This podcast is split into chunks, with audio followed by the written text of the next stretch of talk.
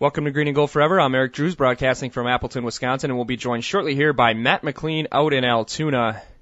And just when you didn't think it could get any worse for the Green Bay Packers, they lose at home to the Detroit Lions for the first time in 24 years. The 1-7 Detroit Lions by a final score of 18-16, and that really doesn't tell the story of how badly they were dominated and how bizarre this game was. And Matt, the intro song that I used for this episode was the theme song to the old Rescue 911 TV show. Not only is that relevant because the Packers season appears to be on life support, but also because the last time that show was relevant was in the 1991-92 TV season, nice. Which was the last time the Lions beat the Packers at Lambeau. Wow, yeah, and I can't think of an adjective to even describe the game. Terrible, stupid. I mean, it was like everything. I mean, both teams played so bad. Mm-hmm. And I was 99% sure they were going to bounce back and play better this week, just because that's what they do. You know, not necessarily that they were going to be better overall, but that they'd come out and Aaron Rodgers would play outstanding and they'd throttle the Lions, because that's how things have gone for this team. Mm-hmm. And so to not show up at all for that game and play that bad was kind of a big-time eye-opener for me. Yeah, this felt a lot like the 2009 Tampa Bay Buccaneers game, except even worse, being at home and against the Lions. I didn't feel like they were going to lose until down, 12-10, when they gave up that basically end zone drive to the Lions for a touchdown. That's when I'm like, okay, they're going to lose. But up until that point, even only 3-3 at the half, and even down 12-3, I'm like, well, there's no way they're going to lose this game. They're going to find a way to pull it out.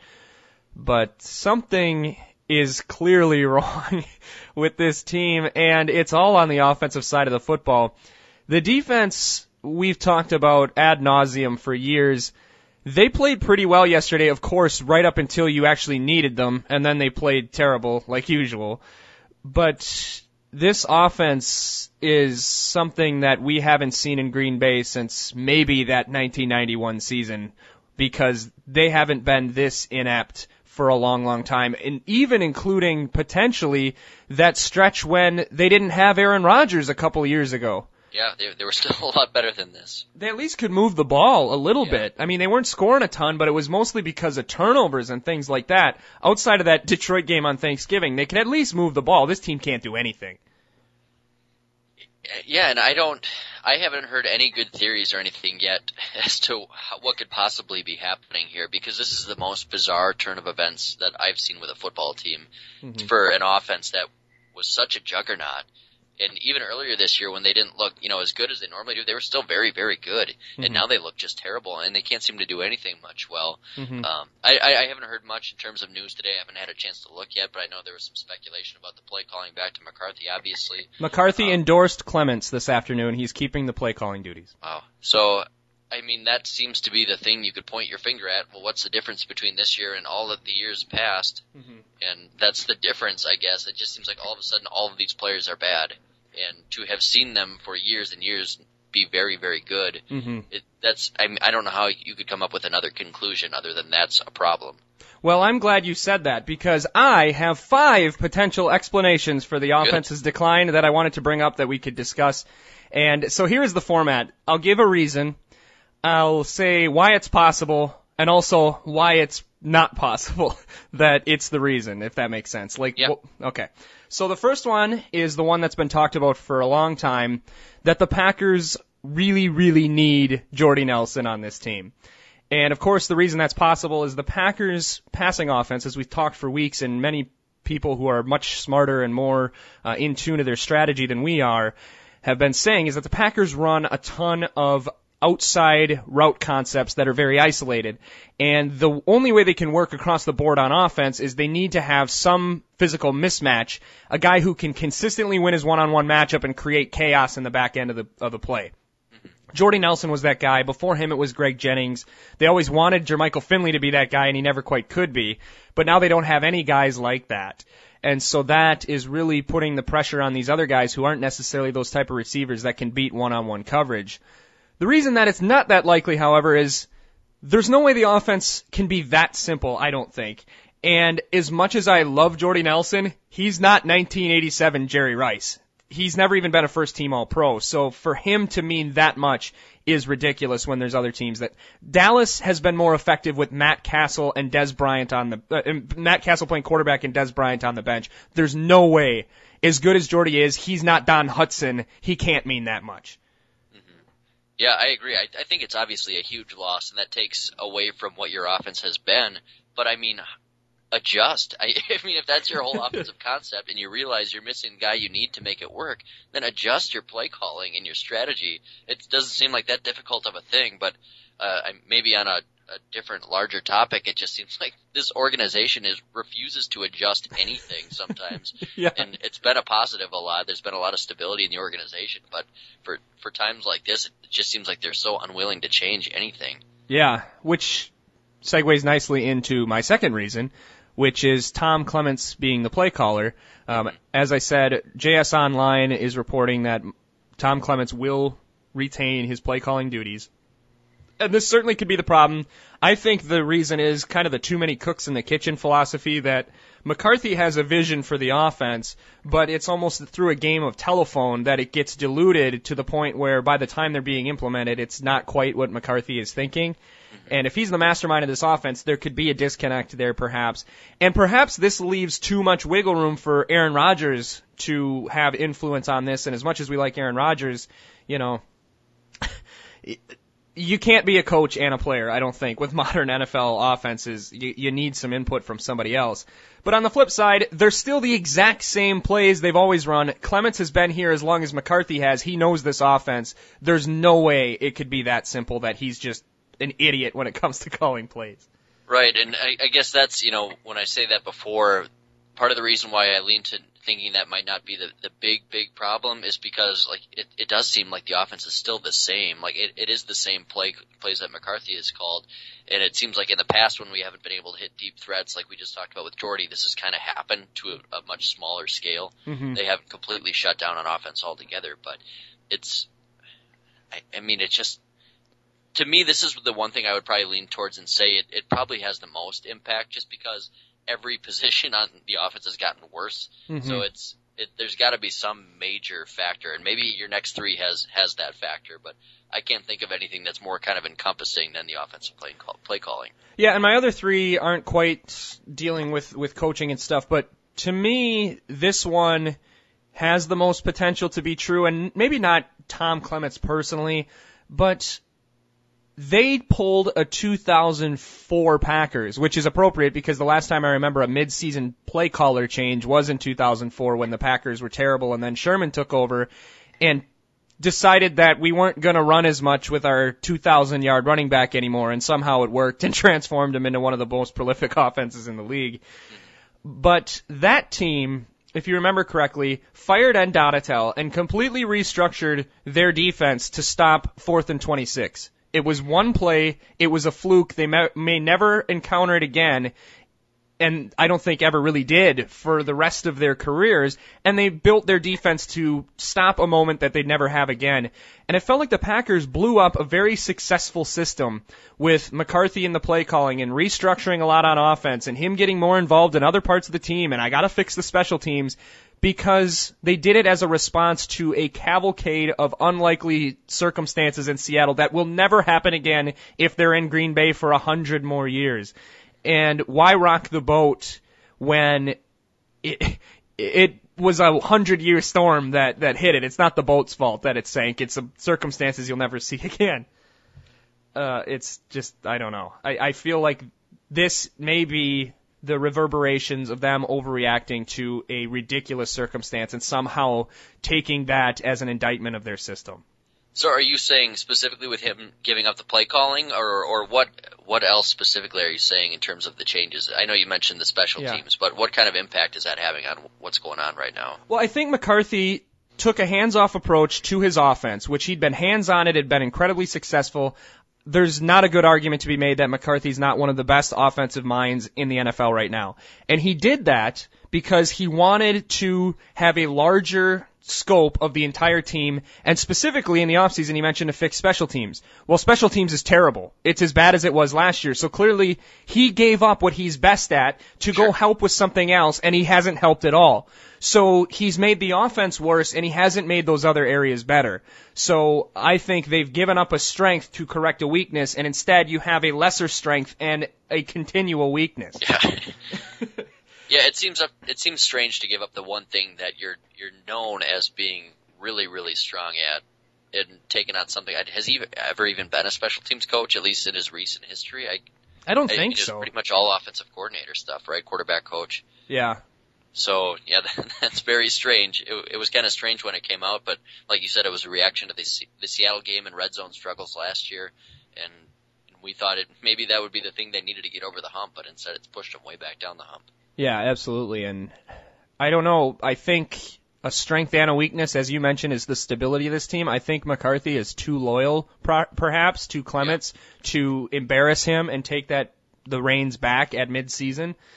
And who knows what that would do to his and Rodgers' relationship if he were to do that. I don't know a ton about Rodgers' role in the new offense, but you got to think it's somewhat more expanded, and I don't know. It's seeing some of the ways that Rodgers has reacted on the sidelines lately. I feel like their relationship is fractured at best right now, and I don't think that changing anything on offense midseason would help anything. Yeah, that's tough because you know he doesn't like feeling this way. But I just kind of knowing Aaron Rodgers' personality, he probably wouldn't say give it back to McCarthy. It just doesn't seem like he would put the blame on that necessarily. I'm not quite sure, but yeah. I feel like if you asked him in a one-on-one private interview, like, would you like to give it back to McCarthy? I don't even know if he'd say yes. I don't know.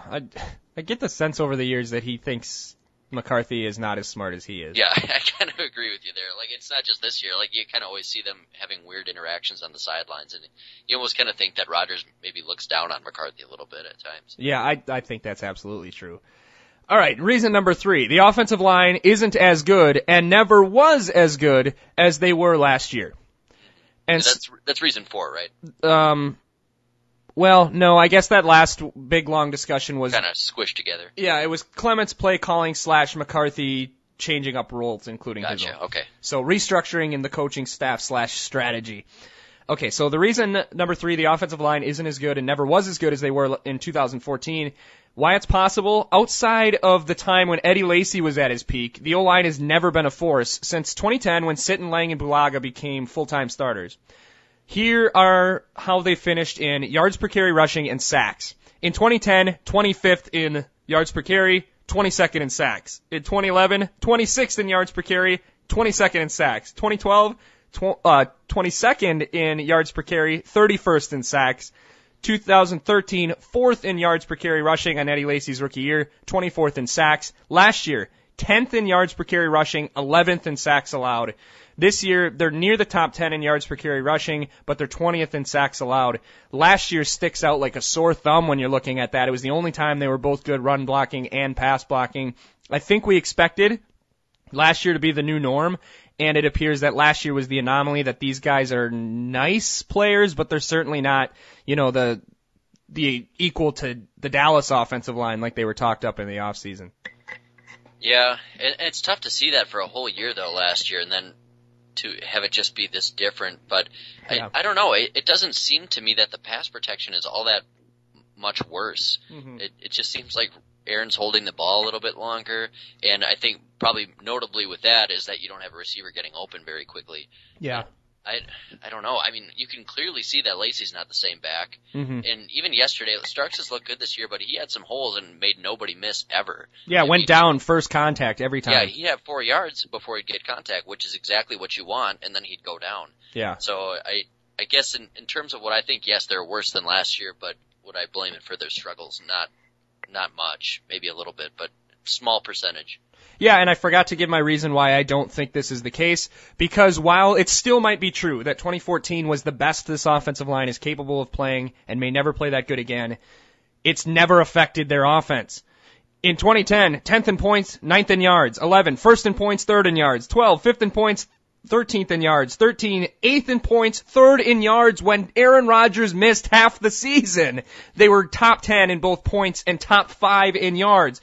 1st in points last year, 6th in yards when they had their absolute monster season. This year, 11th in points, 21st in yards. So they're maybe not as good as they were touted, but they never have been, and their offense has still been cooking. So I don't think that can be the tipping point for this year. Yeah, they've always made up for it. I mean, I just think back to like 08 and 09 when Rodgers was getting sacked 100 times a year, and they were still moving the ball and scoring, and that's about as bad as an offensive line can get. Mm-hmm. So I don't think that this team is as bad as those offensive lines were, but it's the offense is way worse. Yeah, and... Yeah, exactly. So I don't think it's, they're certainly contributing to the downfall, but it can't be this, the key reason, I don't think. All right, number 4, the lack of Eddie Lacy / dominant running back. This is certainly possible because he really changed the dynamic of the offense. As you heard me rattling off the yards per carry numbers, he got him in near the top of the league in yards per carry once he came on the scene. And they forced teams to commit more to stop the run. And so that gave them more options and really opened up passing lanes for Rodgers. However, I still don't think this is that likely because of the years 2010 through 2012, their leading rushers were Brandon Jackson, finishing 33rd in the NFL in rushing, James Starks, finishing 38th in the NFL in rushing, and with an 11-5 team, Aaron Rodgers having one of the best years ever, they were 5th in the NFL in scoring with Alex friggin' Green as their leading rusher in 2012.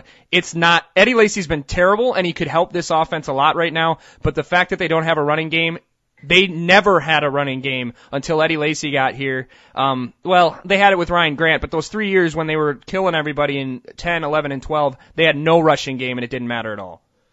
Yeah, and it definitely was something that helped with the offense over the top the last couple of years. That's a huge addition to your offense, but they'd still made it work without it, like you mentioned. And not having a run game doesn't make your quarterback inaccurate and make bad decisions. And so, although I would love to have a dominant Lacy back, and you might have won that game yesterday had you had a good run game. You probably would have. Yeah. But still, the passing attack, I think, would be kind of the same. Mm-hmm. Rodgers has been able to overcome these things in the past, not having a run game, not having an offensive line. And it doesn't seem like the Lacy thing is the difference right now. No, it certainly doesn't because, I mean, they tried with James Starks, and that didn't work either. Not that he's the talent of Lacy. When they're both at their peaks, Lacy's much better than James Starks, I would say. Yeah, absolutely. But they've done it with lesser talent than Eddie Lacy, that's for sure. I mean, Brandon Jackson was the starting running back in Super Bowl 45. Yeah. So, all right, and the 5th reason, this is just one angle to it, but it's all-encompassing around the same guy, Aaron Rodgers. And I've seen this several places, mainly from commenters or radio call-ins. The idea that Aaron Rodgers has peaked as a talent, and it's certainly plausible. It's not unprecedented for somebody to have peaked by his age. Marino peaked in his mid-20s. He was phenomenal in his early to mid-20s, and then he really cooled off, and his last elite season was in 94 when he was 33, and he pretty much was a shell of himself after that point. Brett Favre, as good as he was for his whole career, there's no argue that outside of that anomaly in 2009, he absolutely peaked in his mid-20s when he was with Mike Holmgren in 94 through 97. That was, he was 25 through 28 there. That absolutely was his peak as a production value. Boomer Esiason and Jim Everett were on their way towards Hall of Fame careers and slammed into a brick wall when they turned 30 and weren't very good after that. Aikman peaked incredibly early. But it's probably not likely. Steve Young never peaked. He played great until he was in his late 30s. Same could be said for Montana. And you got Drew Brees, Tom Brady. Peyton Manning didn't peak until halfway through last year.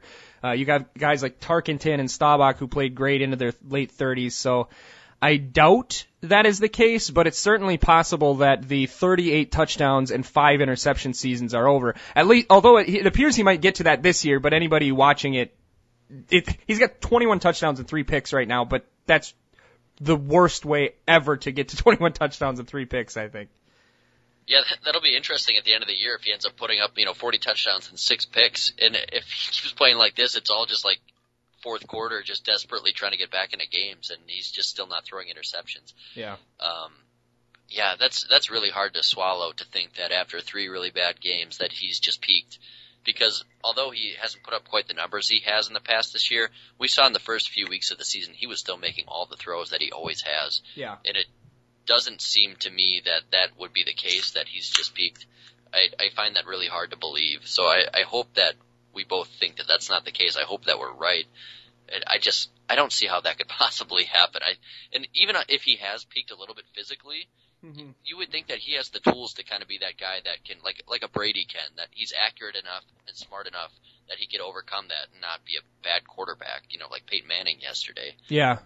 I mean, I'm not buying that. He's playing bad, absolutely, and that's probably the biggest reason why they aren't winning. But I wouldn't say it's because he's peaked. Yeah, and I just brought that up because I thought it was an interesting point to argue. Yeah. But I don't necessarily think it's – I don't think – I said that before last year, that I don't think he'd ever be as good as he was in 2011. And arguably last year he was. It's hard to do that all the time. It's going to be so weird for the modern quarterback, like you said, if at the end of this year he could very easily finish – with 38 touchdowns and 5 picks like he did last year. But if you watch it, it's not even close to the same. And it's just kind of a weird thing with the way the league is designed right now. But, yeah, there's something going on. The thing I worry about with him is that it seems unfair to say because he's physically like exactly the same size as Brett Favre. But I worry about his durability. He looks small out there, doesn't he? And I know we used to have that soundbite. I don't appreciate that when somebody said that about him on 60 Minutes back in the day. But I don't know. You wonder if he's just going to keep getting beat up because, you know, all of the other quarterbacks are 3 inches taller than him and heavier than him. And I don't know. I always think of the Phil Simms quote where he says, by the time I was in my final season, I was 39 years old, and there wasn't one thing a defense could do to me that I didn't know was coming, but my body wasn't good enough to react to it anymore. And he's certainly far from that point, but you wonder how that's going to shape out towards the rest of his career. Yeah, that's kind of been the thought in the back of my mind, and I'm sure a lot of Packer fans, is you just wonder if this might be one of those things where at the end of the year they're like, oh yeah, he had like a partially torn whatever in his, you know, in his shoulder or something, and we're like, well, that kind of explains it, and you hate to just blame it on injuries just because somebody's all of a sudden playing bad. I mean, as an NFL player, you're allowed to have a few bad games here and there, and it's going to happen. Yeah. But this is just so drastically different from what we've seen. You kind of wonder if there's something else going on that we just haven't heard about yet. Yeah, because if you're watching the games, he just seems so, for lack of a better term, gun-shy. Mm-hmm. He doesn't know what to do. He doesn't have confidence in anything, it feels like, and yeah, the offensive line has been playing poorly, but you could argue that he's been under duress for his whole career. He's always running for his life. 2012, he had, 38 touchdowns and 9 picks, or 39 touchdowns, 8 picks, something like that, and they were 31st in the league in sacks allowed. So, I don't know, but he just doesn't look right now. So, of those 5 reasons, those are 5 explanations I just wanted to debate. I don't know if any of them, it's probably a combination of all of them, but if you had to pick right now, it doesn't have to be one of my 5. What do you think is wrong with this offense? What is causing it? Well, I think they're all definitely factors, and I think if we could kind of change your 5th point to Rodgers just not playing up to his normal level or full potential, whatever's wrong, confidence, injury, something, that and the offensive play calling and strategy, I think, are the 2 main things, and I think they kind of have to be. Mm-hmm. I'd love to have a better Lacy, a better offensive line, and a better receiving core, but I think regardless, if you have what you had in the past with Rodgers, you can still make it work, and that's the cog that's not moving right now. Yeah, I think I'd have to agree with you, and I guess that gives me hope that they can turn it around because Aaron is just such a good player. Unless, like you said, there's some undisclosed injury that we find out about in February. But he just doesn't look right now. And I don't know if it's a confidence thing or a physical thing because he missed more throws yesterday than I can ever remember him missing. Right. And then all of his best throws were dropped. So not only are you rattled because you don't have it physically, but then you start mistrusting or not trusting your teammates anymore. I can't imagine what that was like. Man, they I don't know. I don't know. I don't know if they can turn it around. It's clear that what we talked about for the 6-0 start was, yeah, this offense isn't performing very well. After week 3 on, they haven't been performing well, and we're like, well, once we get Davante Adams back, Well, it's clear that he's not a replacement for Jordy Nelson. He got open. Tried to make him yesterday. What was it, 21 targets? Yeah, and he dropped his go route, and he arguably dropped the two-point conversion. The guy who covered him on the two-point conversion, by the way, was signed on Saturday.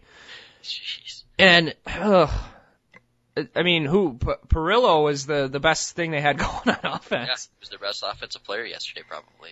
So, yeah, I hate to say that we're sitting here and saying, well, if Rodgers plays better, they can turn it around. Well, they're running out of time.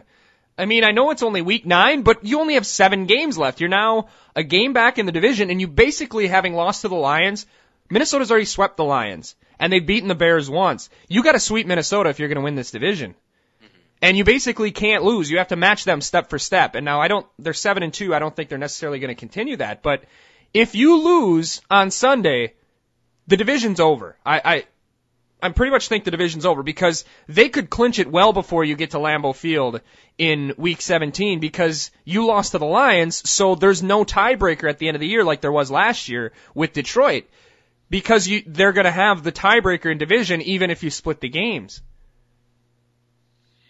Yeah, I mean it's hard to argue against that, and you know, you keep hearing today like, well, maybe McCarthy's going to step in more with the offense, but it's like you would kind of hope he would have done that already, right? I mean, yeah. After the 2 games before that, we were already hitting the panic button, and the media was, and I would hope McCarthy noticed that something was wrong too. That's why I'm kind of like, well, I think they'll get it turned around. It doesn't really seem that plausible because if they haven't done that already, I don't know how you just all of a sudden do that. Yeah. Well, they've been saying wait and see with Dom Capers for 4.5 seasons. Yeah. I just don't know what switch you flip here, unless, of course, Rodgers kind of turns back to the normal him and starts playing out of his mind. I don't know what switch you flip that you're all of a sudden good again.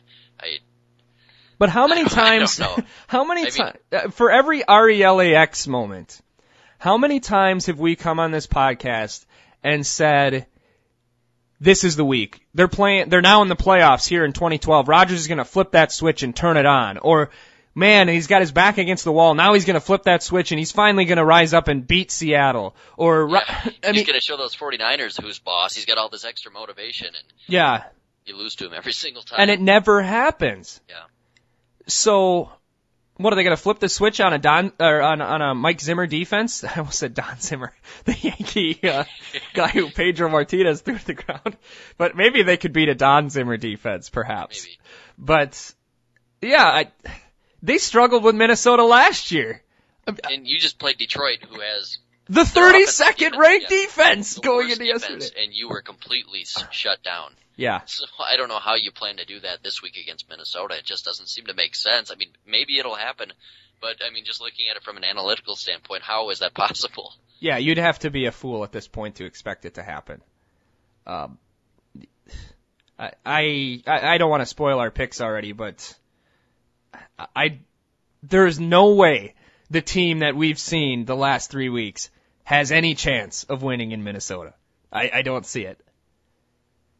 But yeah, who would have thought that coming into the year? Who would have thought that 3 weeks ago? Yeah. I mean, that's insanity. To think that this team had no chance, like to even think that this team had no chance to beat anybody. I mean, you couldn't have looked at the schedule, even, you know, going to play Seattle, like you wouldn't have said that, but to think it's against the Vikings and Teddy Bridgewater is just kind of embarrassing. Well, you lost at home to the 1-7 Lions. I mean, forget the 24 years in a row and all that stuff. They were bound to lose to Detroit. But they beat them. They beat a playoff-bound Detroit Lions team with Matt Flynn at quarterback. And they beat Detroit, a playoff-bound Detroit Lions team, when Aaron Rodgers had a torn calf. And they beat great Detroit Lion playoff-bound teams with beat-up Packer teams with Brett Favre at the helm. And to lose this one, a 2-10 Packer team beat Detroit at home in 2005. To have it end against this lousy Lions team, who's had a plethora of lousy teams in recent years, I mean, the only thing that would have been more indignant would be to have lost to the 0-16 team in the last game of the 2008 season. But to be 6-2 with your season in the balance, saying all week this is a proving ground, and to lose in that way to a Lion team that didn't play good at all. Yeah, they were awful. And they've been awful all year. We've seen plenty of Lions games, and they played as they normally do, and maybe even worse than normal, and you still let them have it. They missed 2 extra points. They threw an interception in the red zone on a drive that could have clinched the game, and then anybody who ever wants to bash Brandon Bostic again is out of line. If Calvin Johnson, an all-universe wide receiver, I know he's on the down end of his career, but if he botches an onside kick, that's proof to everyone that catching an onside kick is really, really hard. And he botches an onside kick, and then the field goal, from what I've heard, was blocked by Tim Mastay's other hand. Yeah. Oh my gosh, like, that kind of stuff. That's why I asked that question to you texting, and why I asked it on Twitter, was what is more likely right now, if you had to bet, that the Packers turn it around and go win the Super Bowl, or that the Packers lose almost all the rest of their games and McCarthy gets fired? Which seems more likely right now? Because the latter, when you're losing on your own blocked field goals and you can't do anything and you've restructured your whole team and ruined it, I think the latter is much more likely than the former right now. Neither are going to happen, but it's ridiculous right now. I don't know if you're on that team how you haven't lost confidence in a lot of different leaders right now. Right. Yeah, and with that, I would still pick the Super Bowl option, not by much, but and maybe that's just me relying on what I've seen in the past from this team. I just can't picture them being this bad for the rest of the year. But as we just talked about, I don't know how they dig out of that either, so I don't have a good answer for that. Yeah. It's just I can't picture the bad end of that happening where they don't turn this around for the rest of the year. I still see this team as getting into the playoffs and at least having a shot at a run, maybe. But again, I don't know how they do it. Yeah, I don't know either. Is this the most embarrassing loss in recent regular season history for the Packers? I can't think of any off the top of my head. I mean, you've had worse ones in terms of more heartbreaking, obviously, but in terms of just bad play, I can't think of any that have been worse than that. The only one I can think of that's close is the 97 loss at the 0-10 Colts. Oh, yeah. Yep. That one was pretty bad, too. But at least you lost 38-41 in a shootout, and most of the points were provided by weird turnovers. And it's still, 38 points is a lot, so you shouldn't give up that many points. And I think, if I remember right, Paul Justin was the quarterback for the Colts. It wasn't even Harbaugh. So that one was bad, but that's still on the road in a dome. It's not at home against an inept opponent that has gotten blown out for a month straight. It's ugh. Although it is in the division, so that division games tend to be a little closer, no matter how bad the team is. All right, I don't really have much else to say about this game. It's to the point. We're not alone in this, that we're at a loss for words. I came up with those 5 reasons so we'd have something to talk about, because the truth of the matter is this is so perplexing. I cannot think of a more confusing team I've ever watched in Packer history. It to just have their offense completely deflated at week 4. They scored 38 points one week, and then since then they can't do anything. It's so bizarre.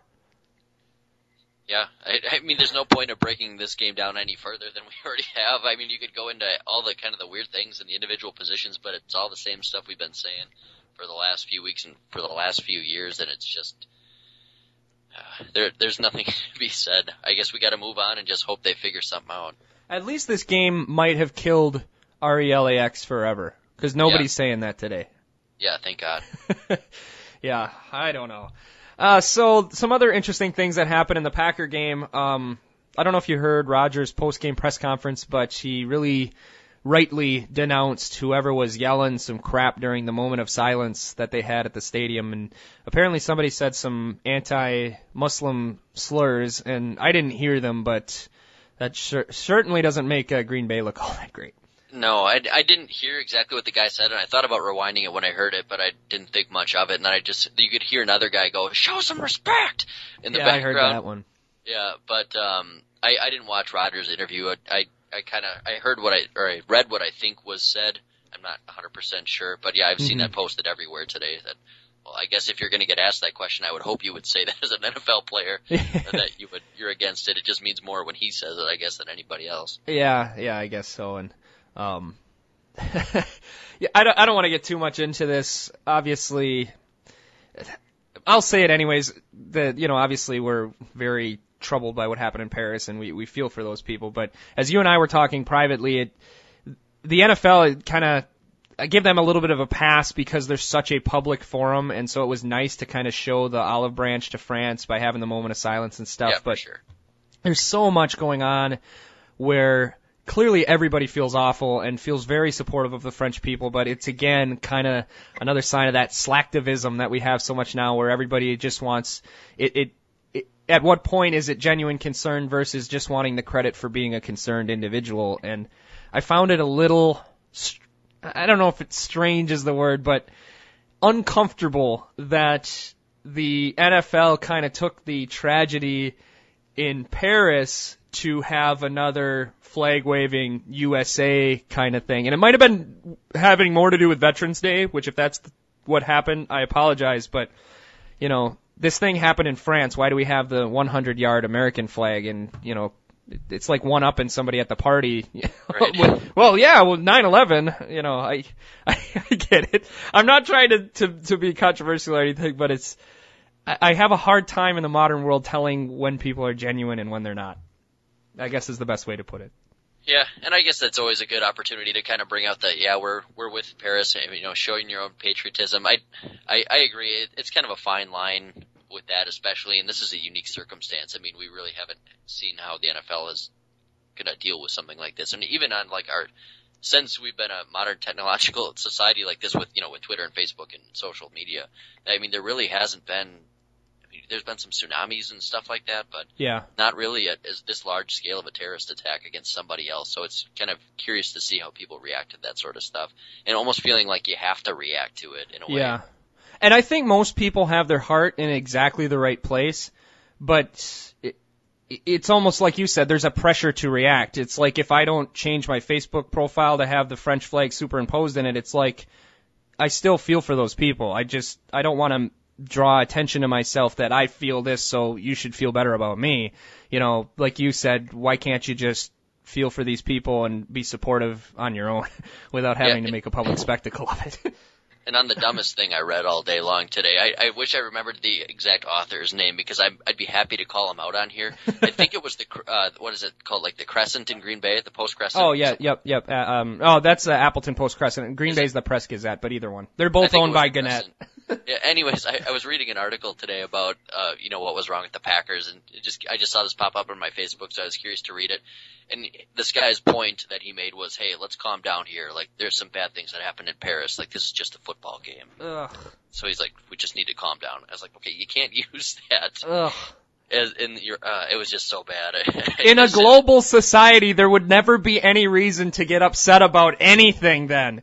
We all realize that football is obviously not changing people's lives on a daily basis and their well-being. Yeah. You don't have to write that in an article. I just thought that was really dumb. Well, and it's such an ignorant position to take, and it goes back to what we're saying, where you're just trying to get the credit for being the caring individual. Because the truth of the matter is, not that we're politics forever or anything like that, but yes, it's absolutely tragic what happened to France, and they're a very trusted ally, and they've been very supportive of America since before it was a thing. So it's different with them.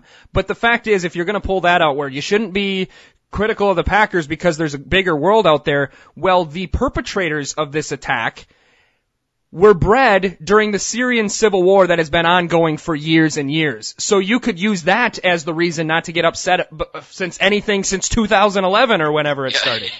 If you're just this great humanitarian who cares about the world more than football, which you should, but I think it's okay to keep things in silos. You can still say, I'm absolutely supportive of the people of Paris and worldwide, and we're supportive of the fight against terrorism, but on the other end, Aaron Rodgers, that was a real bad throw on third down. Right. I mean, it's still okay. Yeah, exactly. Okay. No, we'll get off of that. I know that we're not that trusted of a source in football terms, much less, global issues. Definitely not politics. Yeah, absolutely. I don't know what a catch is anymore, even more so than normal. I, I thought for sure. Yesterday was weird. There was like, it seemed like there was like a dozen of those yesterday, and it's been a problem, but it was just like magnified yesterday with so many of them. Yeah, and two big ones in the Giants game. Yeah. The Odell Beckham catch, which that one I sort of saw, but that interception that Tom Brady threw, I know that's the process of the catch and everything, but holy cow. I mean, they, up until the Calvin Johnson rule, that's been called an interception since the 1920s. And yesterday it's not, apparently. I don't know. Yeah, there was a whole bunch where I think it was the Odell Beckham one where he got the 2 feet down and then like right at the same time it got knocked out. There, I saw that like three different times yesterday. It was right when he was like somebody was turning and catching it, putting that second foot down and making a football move where from your eye it looks like that's definitely a catch. Mm-hmm. But they were, at least it seemed like they were pretty inconsistent with it. They were all incompletions, but I heard a lot of people calling for them to make some clarification on that this offseason, and that's tough. It's easier said than done because almost every one is a little bit different. Yeah, I don't know. I mean, I think they just need to. I don't know what it is, but maybe just stop grading the referees the way they are and just give them more confidence that they can just make calls and people will live with them. I mean, maybe you open That's gonna happen. No, I mean, replay open Pandora's box forever, but it's, I love watching old games and where there are sort of controversial catch calls and the refs are like, this is what it is, tough, we're moving on. And more often than not, they're right. You know, even when you try to apply it through today's catch lens, most of the time they're right. And when it's close, you're willing to forgive it because everybody's just on board that, yep, the ref calls whether or not it's a catch. It's like holding or something. You know, it's a judgment call, and let's make it and move on. And it's impossible to ever go back to that point, but I wish they could. Yeah, I think you almost have to at this point maybe make the rule either, you know, 2 feet down or that third foot touches on an actual step after the catch kind of a thing. Mm-hmm. Like, just to clarify, just because right now it is a lot of pressure on these refs and it's not clear cut at all. So really you feel like you're screwing somebody over either way, no matter what call you make, because nobody knows what the rule is. Yeah, exactly. So it becomes kind of a snowball effect where there's more uncertainty and less confidence in that people are going to stand by their catches. And, you know, with coaches and even the NFL throwing referees under the bus when they disagree, it's a weird environment. I feel somewhat bad for the referees, although not the ones in the Packer game, because if some of those plays yesterday weren't illegal contact, then they owe everybody refunds for having been subjected to the 2014 preseason, because it was ridiculous. That's ridiculous. Like, I could take if the refs called every game like that. Like, I don't mind a little contact. That doesn't bother me. But to, you know, see the first 8 games of the season called the exact opposite, and then all of a sudden Davante Adams is getting mugged every time he's running a route, that's tough to swallow when it's so different from every single game. You don't know what to expect. Mm-hmm. Yeah, and it's hard to play, I would imagine. You would think that the defenders just have to completely ignore him and just move on. Right. Peyton Manning was benched yesterday in the game when he broke Brett Favre's record. ESPN is reporting that he has some kind of tear and some kind of spot in his foot. Yeah, plantar fasciitis in his foot, I think. Wow, you sound pretty intellectual right there. Yeah, I know about the foot injuries. I guess. Well, that's true, yeah. Did you ever do that to your foot? It wasn't my plantar fasciitis, it was my Liz Frank. Oh, okay. But they're all kind of around the same place together. That's tough when you tear that Lisa Frank, you know. That's right. So, I don't know what the prognosis is going forward, but I don't know. Has he been injured like that the whole time? Which, there's two ways to look at it. So either he did that in the game yesterday and he played terrible, which makes our defense look terrible, even more terrible, or he's had a messed up foot forever and that makes our defense look twice as terrible. I think it was more recent. I didn't hear when he specifically injured it, but I think that was a more recent injury. I think he's just been old and bad all year, but then yesterday the foot injury kind of put it over the top. So old and bad Peyton, with a messed up foot, still has the courage to throw into coverage when his team is losing. But our quarterback doesn't. Well, it's okay to do that, but maybe not quite like how Peyton did it yesterday. That was kind of bad. No, I know. But there's balance. Did you see how that the world didn't end when Peyton threw 4 interceptions? They even lost, but, you know, life goes on. Yeah. Let's just put an end to this past week, I don't know. I don't even know who's good anymore. The Packers and Broncos looked like they had a Super Bowl preview, and now they might both free fall into wild card spots or worse, which is really strange. Yeah. Yeah, Brock Osweiler's starting going forward for the next couple of weeks, it sounds like. Wow. So Peyton's got to be done, right? And you would think so, unless he comes back off of this and tears it up and has a playoff run, which seems super unlikely. I would think you would definitely see him retiring at the end of this year. Yeah, kind of forced into it at this point. Maybe the Broncos will kind of...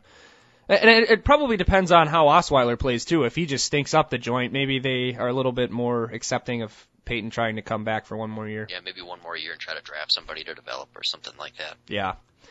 So we've had some really good long comments on the Facebook page. Corey Bend has a link to a post that he has, which is very good, and you should take a look at it.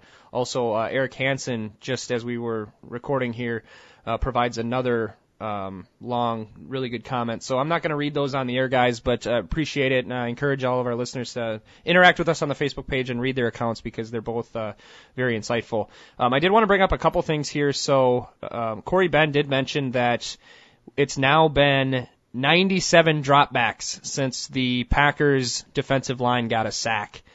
And I don't remember who said it, but somebody said yesterday in a post-game show that it appears that the Band-Aid that was moving Clay Matthews to the inside has been solved by the NFL, and it might be time to try something else.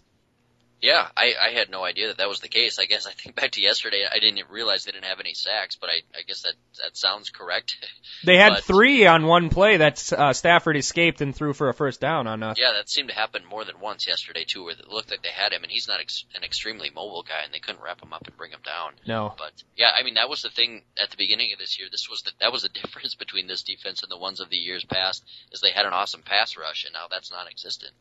Yeah, I suppose it's a little bit different when you're playing Russell Wilson, who gets sacked a lot, and Colin Kaepernick, who gets sacked a lot, and then Alex Smith, who holds the ball forever, and Nick Foles, who is just a punching bag statue. Yeah, he's benched too now. Yeah, he is. I can't remember who they're starting in place of him. Case Keenum. Oh, my gosh. Wow. Okay. Good luck with that. That's not much better. Yeah, so...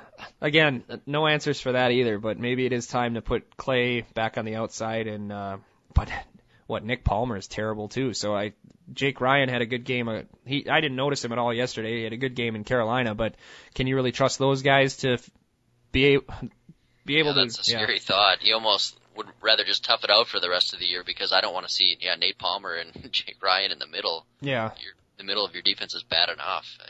Well, you have a lot of high picks, like Nick Perry and Datone Jones and all those guys, why aren't they getting a push? They're first-round draft picks. Right. I mean, they were drafted higher than Clay Matthews was, I think. Maybe not Nick Perry, but close anyways. And Eric Hansen has a lot of really good points as well.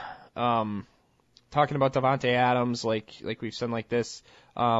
He thinks perhaps the Packer fans have been a bit spoiled. I think there's no denying that. We certainly are spoiled, but...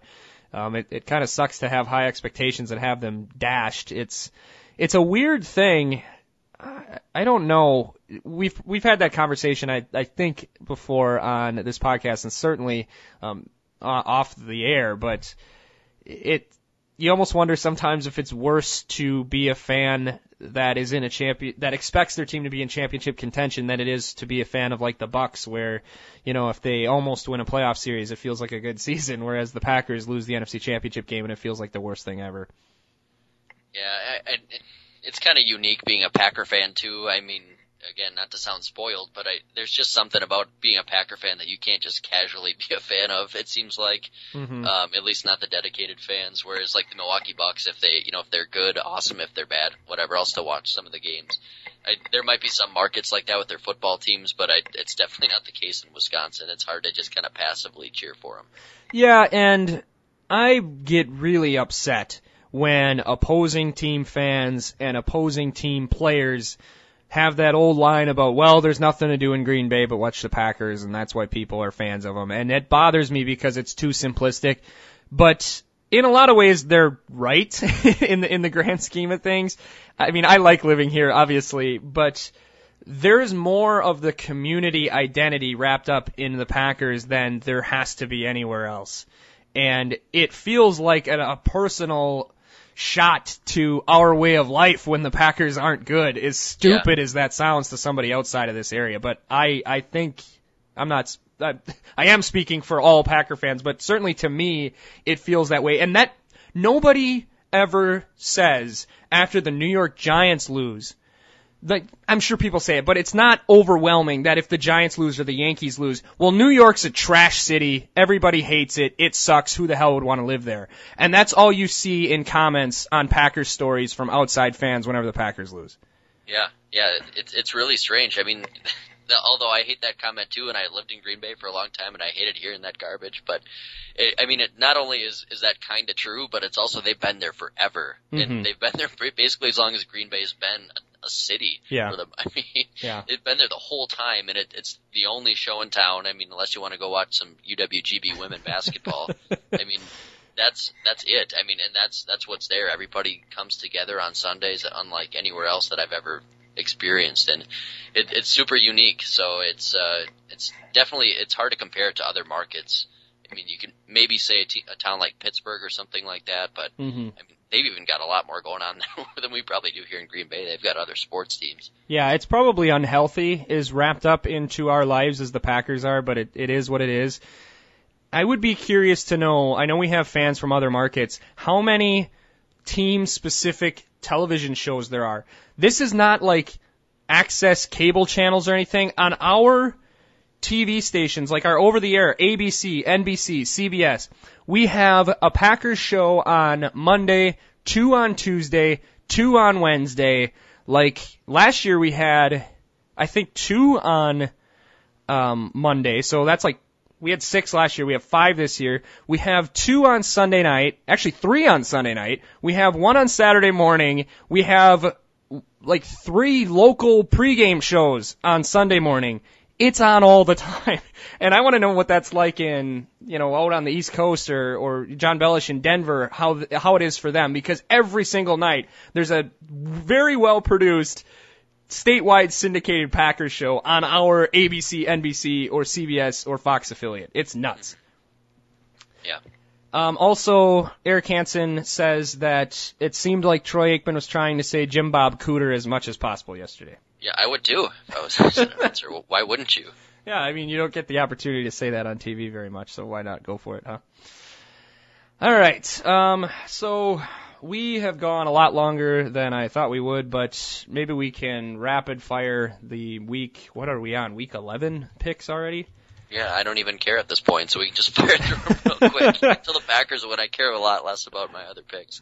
Yeah, and we didn't do very well at all yesterday, so everybody's letting everybody down, so no fan base is safe. Yeah. All right, so let's start it off right. Thursday Night Football with the color rush or whatever it's called. Yeah. A bunch more horrible, gross, disgusting uniforms, peanut butter colored for the Jaguars on Thursday, the Titans and Jaguars. Yeah, call me a horrible person, and I usually hate all the Nike jersey stuff, but it's kind of fun to see like one game a week where they just decide to make the worst jerseys they possibly can and just to see what they come up with. Yeah. Like, I kind of like to see these really awful all-gold Jags against the baby blue Titans. As long as they're not adopting these jerseys permanently, it's kind of fun to see it for like one game a week, whatever, on a Thursday game nobody cares about. Yeah. I will, I think I kind of like what the Jags are doing lately. Blake Bortles is playing pretty well. I think I'll pick the Jags. I'll agree with you there, and I always love when they have the uniforms that look like they're the stock footage for like local appliance store commercials when they say you can watch the big game and then it's clearly footage from. You're like, wait, both those teams wear color jersey. Did they not research sports at all for this commercial? Yeah, exactly. It seems to be if they use actual footage, it's either from the movie The Replacements or from the USFL. USFL, yeah. Yeah, it's really weird. The Rams at Ravens. Ugh. I'll pick first. I'll just say the Ravens because Case Keenum's not very good and whatever. They're at home. Yeah, the Ravens are really bad. Yeah, they are. 2-7. And you kind of almost want to pick the Rams just because their defense is a little better. But I don't trust the Case Keenum team, I guess, at all. I'll pick Baltimore too. Really, really quick side conversation. How bad do the Ravens have to finish to jeopardize John Harbaugh's job? You would think like a 3-13 would probably. I don't even know if that would do it. I don't know if they could. Yeah, I'm not sure either. Super Bowl 3 years ago? That would be tough. I would think you got to hang on to him again. Their team they have put together is pretty poor. I think that's more of a GM thing than a coach thing. Yeah. Redskins at Panthers. Wow, Carolina's never going to lose. Carolina. Yeah, I'll take the Panthers too. Cowboys at Dolphins. It sounds like Romo might play. That would definitely change my pick here. He's eligible to play. This is tough to pick at this stage of the... Yeah, it really is. I'll take a flyer, whatever. I'll pick Dallas. I think if Romo plays and Dez Bryant's there, I think they win. If they're smart, they would not play Romo across from Ndamukong Suh, because he's going to get like a German suplex or something. Yeah, he'll stomp on his throat or something. Yeah, I'll take the Dolphins just to make it interesting. The Broncos at the Bears, the red-hot Bears, who are probably going to be in second place by the end of Thanksgiving. Yeah, I'll take the Bears. If Osweiler's playing, they've been playing so well lately. Cutler's playing well. I think it'll probably be low scoring, but I'll take Chicago. I will as well. The Raiders at the Lions. Yeah, Raiders are another team that's hard to pick, but I think even though Detroit won, they looked awful doing it, so I'll pick the Raiders. Yeah, I'll agree. The Lions played as bad as they always did. They found a team that wanted to play worse yesterday, so yeah. I'll take the Raiders as well. The Jets at Texans. Why do I watch football? Yuck. Yeah. Jets, I guess. Yeah, I'll agree. Colts at Falcons. This one could be, well, no, it's not, because it's going to be Matt Hasselbeck, because Luck is torn his spleen or whatever. No, kidney. Sorry. Just all of it. It's not funny that you tore your kidney, but gosh, that's got to hurt. Ow, how does that happen? I don't know. I guess you got to pick Atlanta here at home. Yeah. I don't know. Indy won 2 games with Hasselbeck before, but I don't know if they can beat a decent team. Yeah, I would agree. And the Falcons coming off a bye, I think, right? They didn't play yesterday? Yeah. Okay, so I'll pick them. The Buccaneers at the Eagles. I'll pick Philadelphia because Tampa won, so it's their week to lose. Yeah, same here. Chiefs at Chargers. San Diego's really bad, and they always find a way to lose. I'll pick Kansas City. I'll pick the Chargers here. I keep picking them over and over again, and I'm going to get this one wrong, I'm sure. But I see them winning eventually. I think these two teams are kind of on the same level, so their record's got to even out. Sure. The 49ers at Seahawks. So a game that used to be really good and now doesn't seem to matter anymore. What a big win for Arizona last night, by the way. I didn't even stay up to watch it. I was so tired, I didn't even care. I watched some of the first half, but yeah, I thought they ended up hanging on. But I'll pick Seattle here. Yeah, I will too. San Francisco stinks. Blaine Gabbard's not going to play any good in Seattle. No, probably not. So a game that must have been flexed, I would assume, the Bengals at the Cardinals on Sunday Night Football, because the Cardinals just played on Sunday Night Football, so I'd assume this has to be a flex game. Should be a good one, though. Yeah, it should be real good. I'll pick the Cardinals to finally end the Bengals streak. Yeah, same here, and I'd like to pick against the Bengals in primetime here tonight, but they're playing the Texans, and they're always so bad in primetime, and this definitely seems like a game that they lose. Yeah, agreed. And a real bad Monday Night Football game next week, the Bills at the Patriots. New England. Yeah, I'll agree. I don't know. I'm a little tempted here, actually. I think it's going to be a better game than you're making it sound like. New England, they're losing everybody. Yeah. They lost Edelman. They lost Dan Lewis. They lost their left tackle. They have, like, nothing left, and they tried their best to give that game away yesterday, and they're playing against Rex Ryan. And LaShawn McCoy's playing really well lately, so I think it's going to be close. I think this could be one they lose, but I'm going to stick with New England. Wow, yeah, I guess. I mean, they still got Gronk and they still got Tom Brady, and I don't know. So, but he fumbled and tried to throw 2 picks at the end of the game on their last 3 drives last night too. That's true. There was something in the water this weekend. Western Illinois beating Wisconsin, and Ronda Rousey getting destroyed, and yeah, it was. It's like 4 of the top 10 in college football losing. Yeah, it was strange. All right, so let's never, ever talk about this game ever again. Hopefully the Packers are able to make something through the rest of the season. I just realized we didn't pick the Packer game.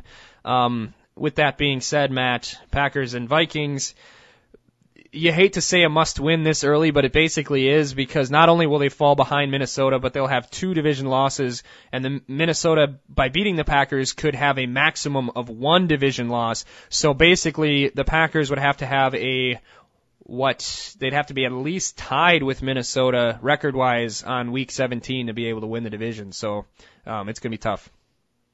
Yeah, and I stupidly want to pick the Packers here, but I think if I'm going to make my pick, I'm going to pick Minnesota, just because, you know, you've seen this Packer team 3 weeks in a row look this bad. You're playing against a good defense, a better one than you just saw, and you're playing against a better offense with an outstanding running back who I think AP ran for 200 yards yesterday. Yeah.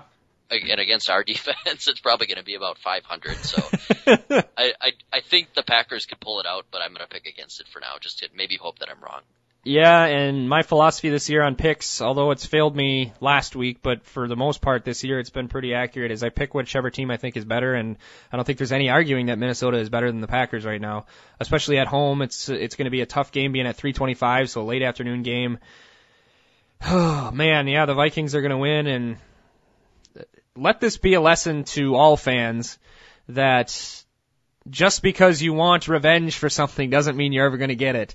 And, man, that 2014 game is going to be another 4th and 26 that it is going to sting forever, because there doesn't look like they're going to redeem it this year. And then Rodgers is another year older, and who knows what happens with a lot of other things. You know, Jordy Nelson coming back as a 30-something-year-old trying to revive this offense. It's certainly not over, but it feels a bit like a 2002 type Packer team where you feel like Favre's got years left, but you don't know if they're going to get good in time to make them matter. Mm-hmm. So, not to leave on that dire note, but depressing. But I mean, we got to tell the truth, right, on this show. That's right. So that's what we're all about. Hopefully we're wrong, and it certainly would not be the first time we're wrong. Maybe the Packers can rise up, but until they do, there's no reason to think they will. But, you know, crazier things have happened, as this weekend has proved. So for Matt and Altoona, I am Eric in Appleton. Thank you very much for joining us. If you'd like to chime in with some of our great fans who have already done so, you can leave a comment now underneath the podcast on the Podbean page, greengoldforever.podbean.com. That's the number 4. Our complete archives are there as well. Green and Gold Forever Podcast on Facebook. You can also follow me on Twitter, which many of you did and interacted with me yesterday, at Green Gold Forever on Twitter, and hit us up on there. So keep in touch with the show. Try to enjoy this weekend. At this point, there's really no explaining what's going to happen, so the pressure is off, I guess, and we can just sit back and see what's going to happen. Hopefully it's good things. Take care, everyone.